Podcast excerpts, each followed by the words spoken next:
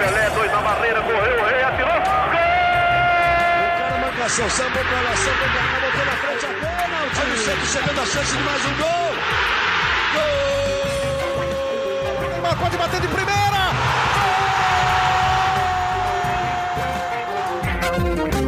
Um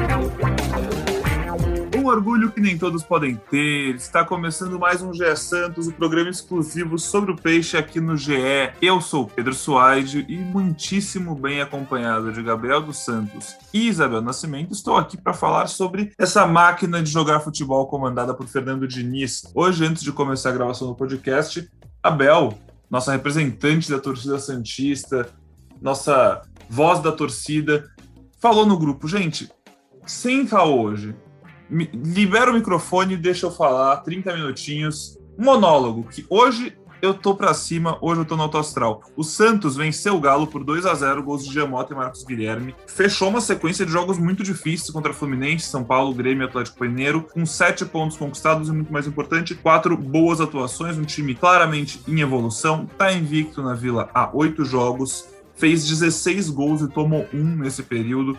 E aí o Fernando Diniz, que é um técnico que durante todo esse começo da sua carreira em evidência no futebol nacional ficou marcado como um cara ofensivo, parece que está resolvendo o problema defensivo do Santos. Mas antes de mais nada, e já trazendo meus parceiros de mesa para cá, Gabriel dos Santos feliz aniversário. Que dia, que jeito de comemorar o aniversário com a vitória do Peixe dessas, uma segunda-feira alto astral e muito trabalho, né? Fala, Pedrão, obrigado. Oi, Bel também, todo mundo que escuta o podcast GE Santos. É isso, cara, o Santos está cada vez tomando forma, né? Tá, tá em nítida evolução, ganhou mais um jogo é, sob o comando do Fernando Diniz, 2 a 0 contra o Galo, sem sustos, contra um time que é um dos favoritos aí, digamos assim, nesse momento, ao título do Campeonato Brasileiro. Então, acho que foi uma atuação muito boa do Santos. Claro que teve alguma dificuldade ali no primeiro tempo, mas depois o time soube contornar. E como a gente vem falando aqui nos últimos podcasts, é um time que mostra que sabe competir. Então, isso é o mais importante. Então, o Santos, como eu escrevi até na análise, é, pode sair daquele ah, preciso fazer 45 pontos, aquele papinho que a Bel fica falando todo o podcast porque eu acho que a realidade do Santos hoje é um pouco mais é, otimista do que essa. Pode ser que em algum momento o time dê uma oscilada, mas nesse momento o time né, vem tendo boas atuações, vem vencendo jogos importantes, então acho que nesse momento acho que dá para olhar para o futuro do Santos com um pouco mais de otimismo do que pessimismo, Pedrão. Eu assino embaixo, Gabriel. Até o último podcast eu ainda estava um pouquinho pro lado da Bel. Eu, eu, gosto da cautela, eu gosto do pé no chão, e eu acho que os 45 pontos ainda são a primeira meta. Mas assim, esse time já está provando que a gente pode cobrar mais do que os 45 pontos. Pouco a pouco, está provando por resultados e por bola. Muito bem-vinda, Isabel Nascimento. Hoje você está em ótimo humor, eu imagino, não é mesmo? Pedrinho, eu sempre estou em ótimo humor. Que mentira me chamar de corneteira e ou dramática quando o Santos não faz jogos brilhantes como fez nesse domingo maravilhoso que passamos. Primeiramente, desejo felicidades ao Gabriel. Eu sei que o Santos já começou essas felicidades dele ontem. Não dormiu de tão exaltado que ele estava com a apresentação Santista, ficou anotando o roteiro para escrever no podcast. Ele tem certeza que hoje ele tem todos os tempos de tempo real, tem os lances, porque foi um jogo maravilhoso. Fernando Diniz, ontem eu ouvi na coletiva que ele dedicou a Gabriel dos Santos a vitória, porque sabia do seu aniversário. Então, primeiramente, parabéns. Seja muito, muito feliz cobrindo o Santos, porque tá dando sorte. Se começar a dar azar, pode cobrir outro time. Bom, muito o obrigado, jogo de. Muito obrigado. Ah, imagina, fique tranquilo. O jogo de ontem, é, acho que. Você não me fez uma pergunta específica, né, Pedrinho? Mas vou falar da emoção mesmo.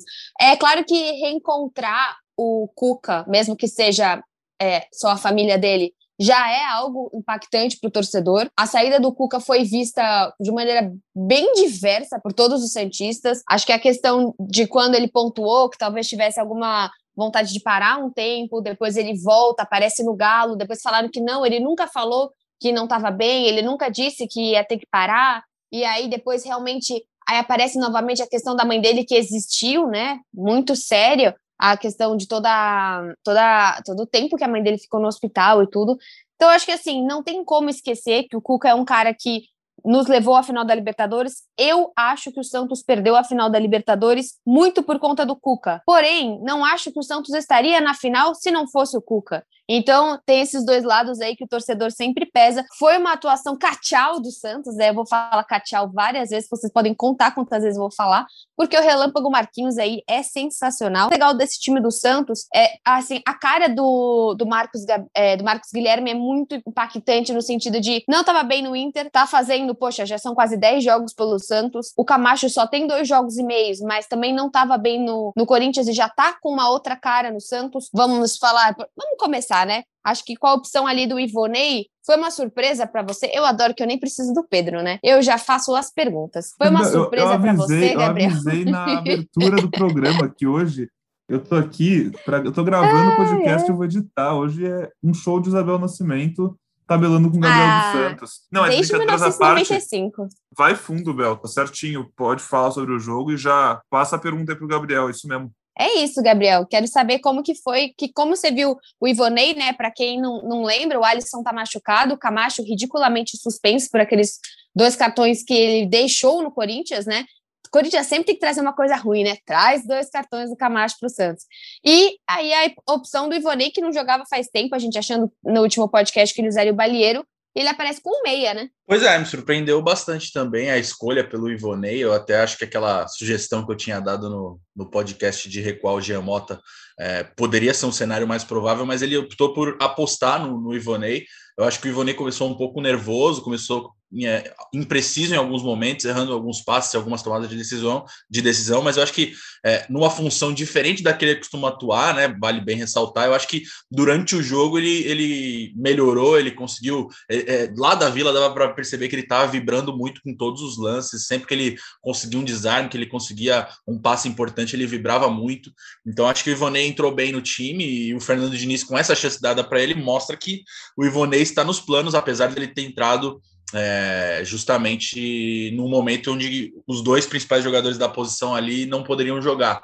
É, mas acho que ele superar o Vinícius Balheiro, acho que quer dizer alguma coisa, né? Porque o Balheiro é, antes era, era o substituto imediato, imediato do Alisson, e agora ele perdeu essa posição aí para o Ivonei, que é um cara que costumava atuar um pouco mais de segundo volante. É, então acho que a entrada do, Ivonei foi interessante, é importante para a melhora dele, para a evolução dele. Né? O Diniz até elogiou o, o Ivonei na, na, entrevista depois. Eu acho que ele não comprometeu, acho que foi uma atuação né, de altos e baixos, começou um pouco imprecisa, mas depois ele foi melhorando no jogo. Então eu avalio como positiva a, a apresentação do Ivonei e que ele possa ganhar cada vez mais espaço nesse time. É, o Diniz não tem usado muito as, os, os, jovens da base, então o Ivonei é, pode ser um desses a partir de agora. O Ivonei foi a novidade né, no time titular, como a gente discutiu no último podcast, a gente não sabia muito bem o que o Fernando Diniz ia fazer para essa vaga de primeiro volante, essa foi a solução que ele teve, uma solução que a gente ainda não tinha visto necessária, né, desde a chegada dele no Peixe, mas como o Abel muito bem pontuou com seu tchau, é inegável que o nome do jogo e acho que o nome do Santos hoje, não estou falando que é o melhor jogador do Santos, mas o nome do Santos hoje é o Marcos Guilherme, né, dupla? Cara, é, sem dúvida, né? Sem dúvida. Nessa arrancada, entre aspas, do Santos, eu acho que o Marcos Guilherme é o que tem se destacado em todos ou quase todos os jogos, né? Seja o time perdendo ou seja o time ganhando. É, ele fez nove jogos pelo Santos, apenas os dois primeiros como, como reserva, né? Entrando no segundo tempo. Aí ele entrou, assumiu a vaga do Lucas Braga, que à época tinha se machucado, e não saiu do time nem mesmo quando ele voltou a ficar à disposição e hoje é, é, sem dúvida um dos principais nomes do time do Fernando Diniz. Fernando Diniz que a cada coletiva gosta muito de elogiar o Marcos Guilherme, né, fala que ele é subutilizado em outros, que, que ele foi subutilizado em outros clubes. É, e de fato, o Marcos Guilherme parece que essa troca de áreas dele para o internacional, onde ele conviveu com cobranças, com críticas, né, no começo dessa temporada, com a troca de áreas para o Santos, eu acho que é, fez uma vida nova para o Marcos Guilherme, ele tem se adaptado rapidamente, é, conquistou a torcida, né, como a Bel já falou, tem até apelido Relâmpago Marquinhos, é, e tem tido apresentações muito boas, ele é um cara bem proativo, como a gente falou aqui em vários podcasts, que, que, ajuda muito o time taticamente. É, parece que ele está em todos os lugares do campo. Hora ele está na esquerda, hora ele está na direita, hora ele está no meio, ajudando na criação. É, e ontem fez mais um belo gol. Antes da, dele fazer o gol, né? Foi ali perto do último minuto do jogo. Eu tinha escrito na, na nota de atuações é, que, entre aspas, é, apesar dele não ter feito o gol, ele foi o melhor em campo. Aí depois eu tive que mudar quando ele fez o gol, porque o gol foi é, uma coroação para uma atuação muito importante dele. No primeiro tempo, ele participou das principais jogadas do, do Santos no do, do, Santos no primeiro tempo, né? Com uma finalização ali da entrada da área e depois um cruzamento para o Jean Mota é, cabecear com perigo. E no segundo tempo, ele é, deu origem ali, entre aspas, à jogada do gol do Jean Mota, né? driblou o Guga com facilidade. Aliás, ele deu, ele infernizou a vida do Guga. O Guga não conseguiu achar o Marcos Guilherme ontem é, e, e, coroou uma, o gol coroou uma, uma atuação muito boa dele. É, eu acho que é uma das melhores que ele teve aí pelo Santos. É, e, e, é um acerto do Fernando Diniz pela indicação e pela aposta em mantê-lo no time titular.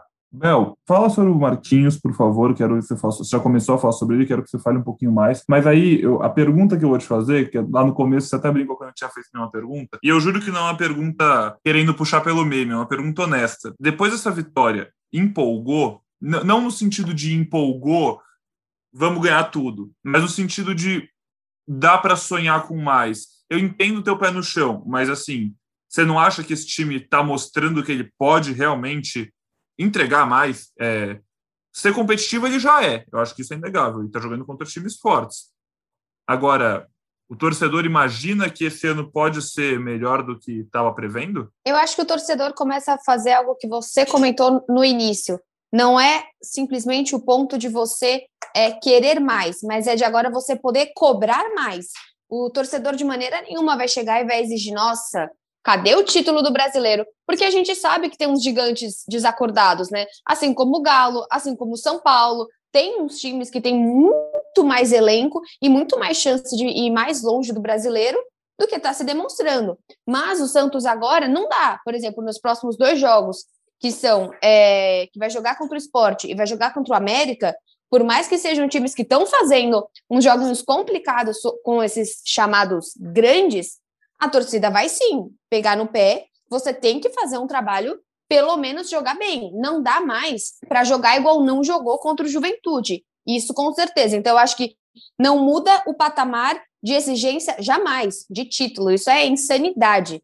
Agora muda sim o patamar de fazer jogos bem jogados, praticar um bom futebol, porque você tem um Marinho jogando cada vez melhor, você tem um Caio Jorge que tem uma função tática muito boa, você tem um Marcos Guilherme jogando bem, você tem um Pirani que às vezes fica mais apagado, então ainda pode mostrar mais. Jamota fez um golaço, golaço ontem, jogou muito bem. A defesa do Santos está indo muito bem, é, por mais que ainda possa sofrer com ausências, mas é, é, é, um time que, assim, a exigência vai aumentar, sim, na qualidade, porque tem as peças, as peças estão se entrosando e a gente espera realmente desse time do Santos que não faça mais jogos como fez contra o Juventude e que não passe nenhum tipo de vexame. Dá sim, para o nível que a gente está vendo no Campeonato Brasileiro, para não sofrer. Então, acho que essa é a obrigação do Santos, não fazer o torcedor sofrer esse ano. E, Gabriel, falando um pouquinho do Fernando Diniz, teve uma aspa na coletiva dele que me chamou bastante atenção, nesse sentido de. Me, me, passou uma impressão de maturidade, de muita maturidade, porque eu acho que ele sofreu com algo parecido com esse ano passado, quando ele era favoritaço ao título brasileiro com São Paulo, depois de abrir, chegou a abrir sete pontos, faltando acho que metade do segundo turno, enfim. Não lembro os dados exatos, mas todo mundo lembra que o São Paulo era muito favorito, estava na frente e entregou o título depois. Ele falou que tem que, tem que aumentar a confiança, mas cortar a euforia que os resultados trazem. E eu acho que esse é, um, é uma linha muito tênue, né? Porque a confiança e a euforia muitas vezes caminham juntas mas essa euforia pode ser um tiro pela culatra em alguns momentos, principalmente em jogos como esse que a Bel citou do Juventude, que por muito tempo vai ficar batendo na cabeça do torcedor do Santos. Ainda mais se o Santos começar a sonhar com coisas maiores. Exatamente. É, é, é meio que uma, um mantra do, do Diniz, ele falar que resultados não, não dignificam o que foi o jogo, enfim. E ontem ele, ele tratou de cortar essa, essa, entre aspas, empolgação do torcedor pela pelos bons números na sequência difícil que o time teve contra o Fluminense, São Paulo, Grêmio e ontem contra o Atlético Mineiro, fez 7 de 12 pontos e ainda merecia ter vencido o Fluminense, né? Jogou melhor que o Fluminense. É, acho que o pior jogo dessa sequência foi, foi, foi justamente contra o Grêmio ali pelo, pelo começo ruim, mas ainda assim o Santos é, bateu de frente com todos, enfim. É, e agora em frente, é, é, ele deu essa, essa resposta numa pergunta que falava de agora uma sequência mais tranquila de jogos. E ele tratou de não desmerecer esses próximos adversários, né, tem o esporte agora na quarta-feira, América Mineiro, é, que são times mais fracos e de menos tradição desses últimos quatro que o Santos enfrentou.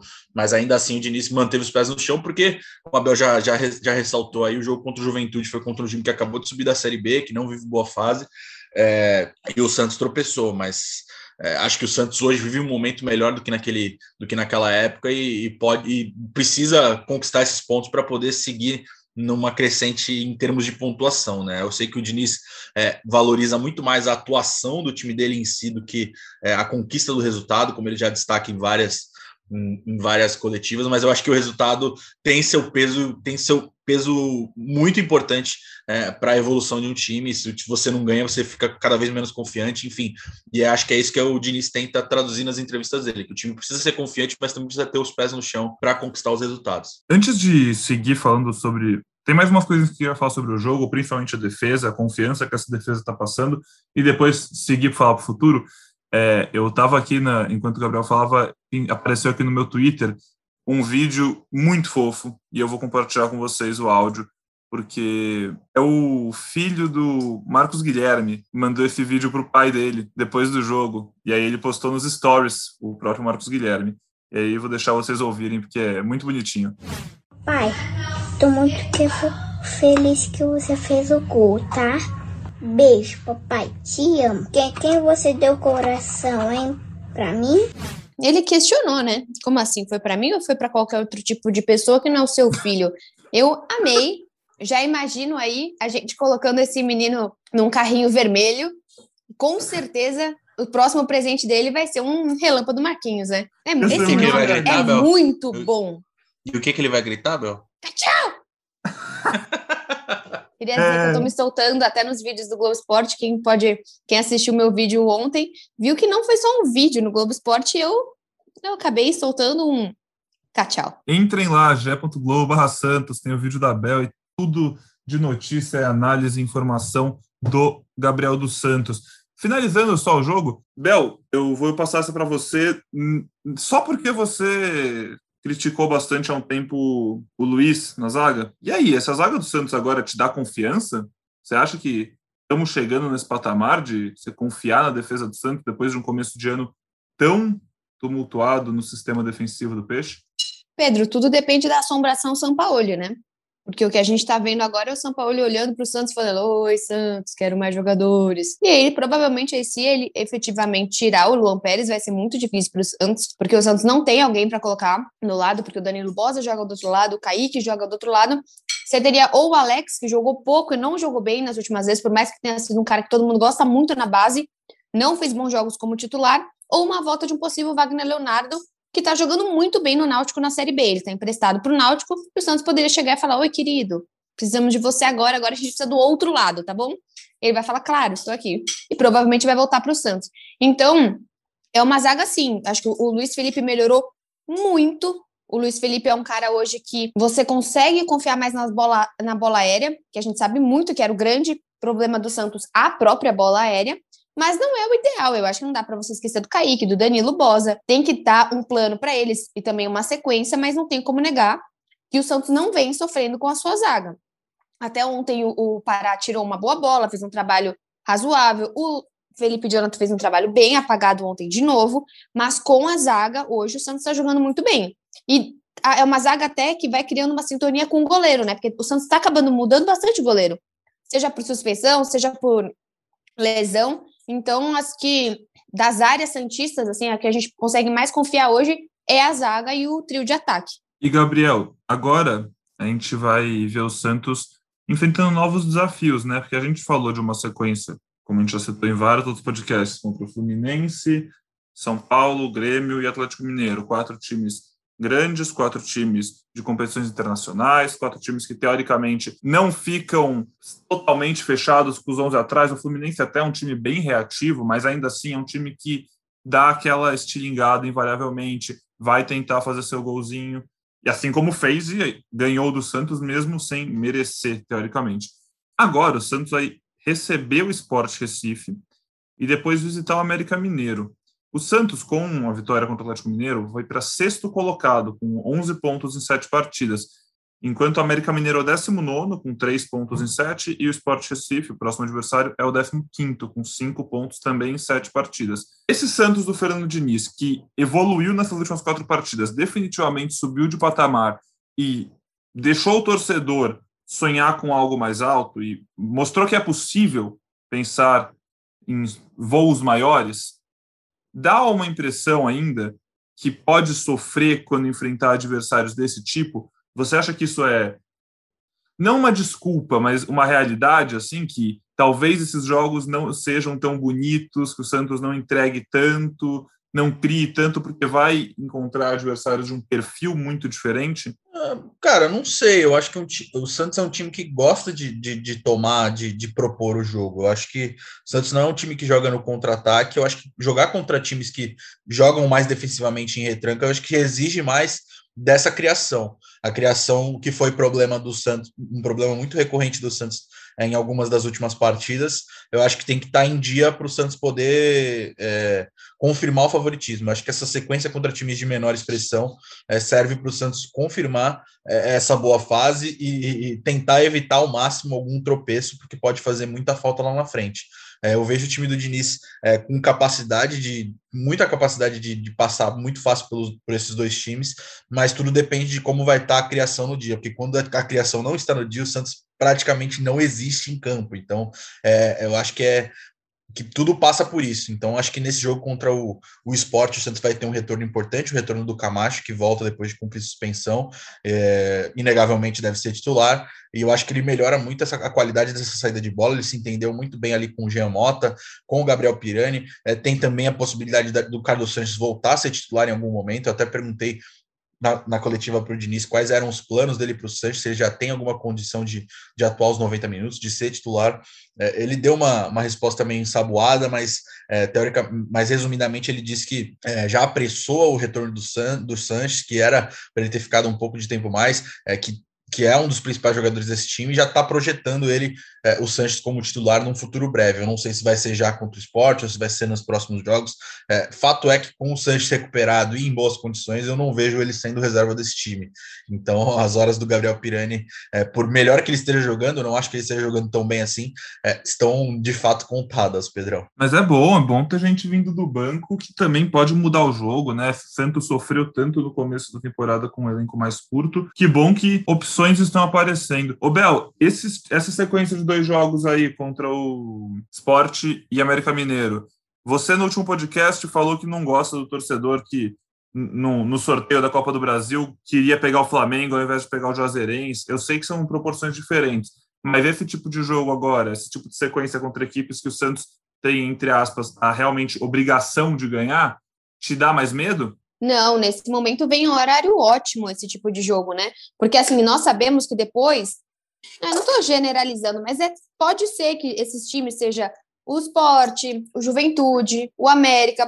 Podemos ter mais chances de ver esses times daqui a três meses brigando para não cair do que um Grêmio, um Internacional, um São Paulo, que a gente imagina que ainda vão ressurgir um Palmeiras que está conseguindo pontos, um Corinthians que empatando aqui, empatando ali, também está subindo na tabela. Então, assim, e a gente sabe que esses times depois são muito mais difíceis para o Santos encarar, porque como a gente viu a briga do esporte ano passado, que ficou aí nos últimos pontinhos, então é muito relevante o Santos pegar esses times agora fazer boas pontuações agora. A gente sabe hoje, se o Santos não tivesse perdido os dois pontos contra o Juventude, ele estava em terceiro colocado, ali do lado com o, com o Palmeiras lá em cima. Então, realmente, assim, é um momento para o Santos olhar para esses dois jogos e conseguir fazer as pontuações e super embalado, né? O Santos não vem de qualquer jogo, o Santos vem de São Paulo, Grêmio e Galo. Basicamente, os, dos três times, quando você olha o Grêmio antes da temporada, você fala: Meu Deus, Douglas Costa e Rafinha. Ninguém espera que o Grêmio esteja, estivesse numa posição que ele tem dois pontos, com dois jogos a menos, mas tem dois pontos. Isso é dramático.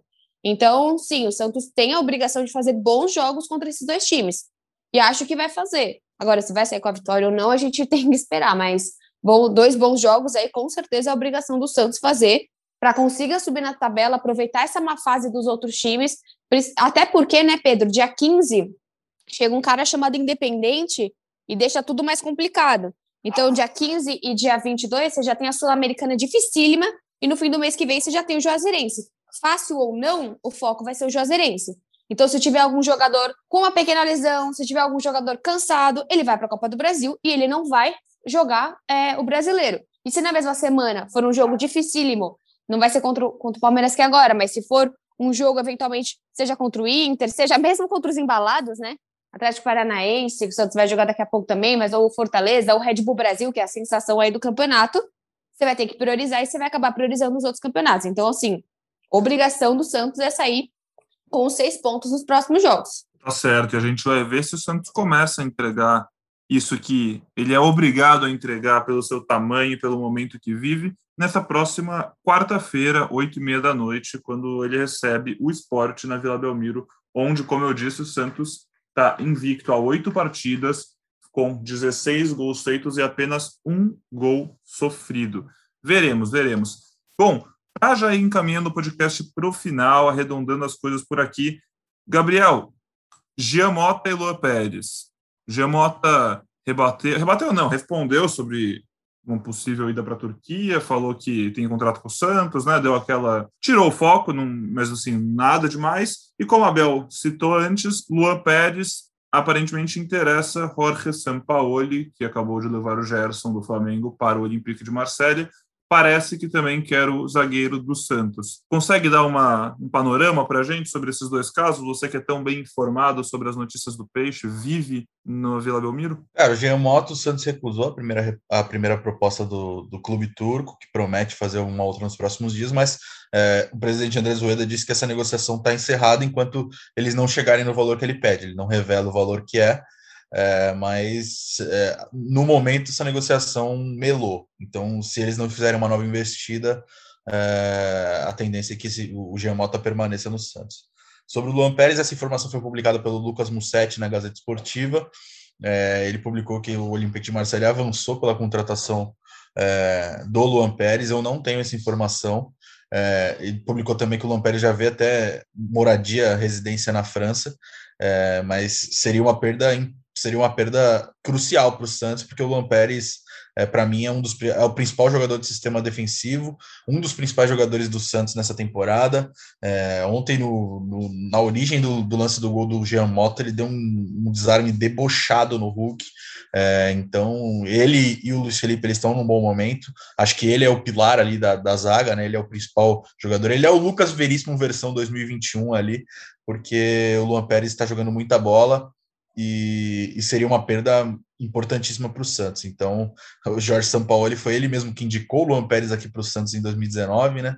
Então, gosta muito do jogador. Então, vamos ver como é que vai desenrolar essa história, mas eu não tenho essa informação de que estaria perto uma saída do Luan Pérez. Vamos, vamos, vamos ver aí, seguimos apurando e a gente traz qualquer novidade que a gente tiver lá no GE em breve. Perfeito. E a última notícia mais quentinha, estamos gravando aqui por volta do horário de almoço da segunda-feira e há poucos minutos o Santos, as Sereias, oficializaram que a Tiele Silveira é a nova treinadora do time. Estava sem técnica desde a saída da coach Lessa, Cris Lessa, que pediu demissão já fazia três semanas. A Fabi Guedes, auxiliar, estava dirigindo o Santos nessa reta final da primeira fase do Brasileirão, que vai para as quartas de final já a partir de agosto e o Santos vai enfrentar a Ferroviária, que é o ex-time da Tatiele. A Tatiele foi campeã brasileira diante do Corinthians em 2019 pela Ferroviária, dirigindo o time de Araraquara. Foi a primeira mulher como treinadora campeã do Brasileirão Feminino e agora vai trabalhar com as sereias.